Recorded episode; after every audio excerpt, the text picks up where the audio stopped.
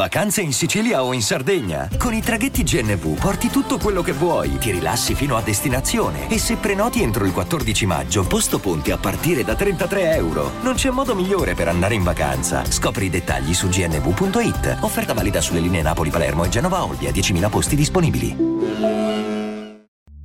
Salve a tutti! Oggi parliamo di un altro yokai della mitologia giapponese, il Bakeneko, il gatto mostruoso. Nell'ultimo episodio abbiamo parlato della Kitsune. Questa creatura ha delle abilità molto simili, in quanto si tratta di un essere dalla forma di gatto, capace di trasformarsi. Da fuori sembra un comunissimo e grosso gatto, solo che il Bakeneko può camminare sulle zampe posteriori, trasformarsi in un essere umano e lanciare sfere infuocate. Pare che la trasformazione in Bakeneko avvenga quando un gatto raggiunge o un peso molto elevato o un'età molto avanzata. Quindi Qualsiasi gatto potrebbe un giorno diventare un bakeneko e pare che sia possibile capirlo dall'improvviso aumento di lunghezza della coda. Dopo la trasformazione, la creatura diventerà sempre più grande, fino a raggiungere le dimensioni di un umano. La creatura ha il vizio di rubare l'olio delle lampade, ma la cosa più spaventosa è che può resuscitare i morti per tramutarli in zombie al suo servizio. Inoltre, può prendere possesso del corpo di un umano. Una storia molto famosa racconta che un giorno un gatto molto anziano scomparve nel nulla.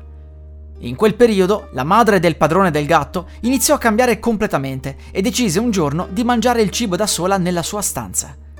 Gli altri membri della famiglia, preoccupati, decisero di spiarla mentre si rinchiudeva in camera e videro una creatura dai tratti felini nutrirsi di una carcassa di animale. Il figlio della madre decise di uccidere quel mostro, ma il giorno dopo il corpo della creatura tornò ad avere le sembianze del vecchio gatto. Sotto il tatami della stanza vennero successivamente ritrovate le ossa della povera donna.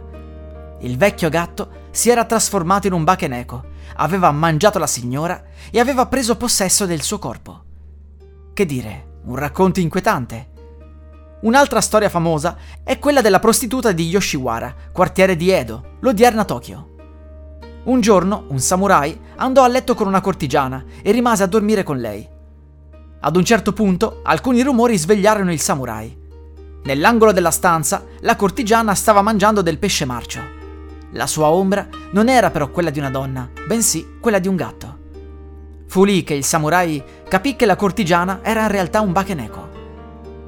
A questo punto potremmo chiederci come è nato il mito del Bakeneko e per quale motivo dovrebbe nutrirsi proprio di olio per lampade? È molto semplice. Durante il periodo Edo, in Giappone, era normale trovare molti gatti affamati e questi, in mancanza di altro, andavano a leccare l'olio delle lampade dal momento che era ottenuto dalle sardine. Questo evento, molto probabilmente, ha fatto nascere il mito del Bakeneko, dal momento che al buio un gatto in piedi che si nutre dell'olio ed illuminato in un certo modo dalla lampada potrebbe apparire come una strana creatura. Abbiamo capito che il Bakeneko è una creatura pericolosa, ma lo è soprattutto se un gatto diventa un Bakeneko a seguito di un'ingiustizia capitata al proprio padrone. In quel caso diventa particolarmente vendicativo e può arrivare ad uccidere per salvare o riscattare il padrone. Prima di concludere, vorrei parlare brevemente dei Nekomata. Qualcuno tende ad usarlo come sinonimo di Bakeneko, ma in realtà si tratta di due yokai diversi. Nonostante anche il Nekomata sia un gatto trasformato in una creatura simile, quest'ultimo è molto più malvagio e potente. Possiede due code e i suoi poteri di negromanzia sono superiori a quelli del Bakeneko. Il libro Yamato Kaiki del 1708 parla di una leggenda di un samurai. Questa persona era disperata poiché in casa sua si verificavano eventi paranormali di ogni tipo. Solo il servitore riuscì a risolvere il mistero, dal momento che una sera vide il gatto del samurai con in bocca uno shikigami con il nome del suo padrone. Il servo usò un arco e una freccia sacra per uccidere il gatto e da quel giorno non si verificarono più eventi paranormali.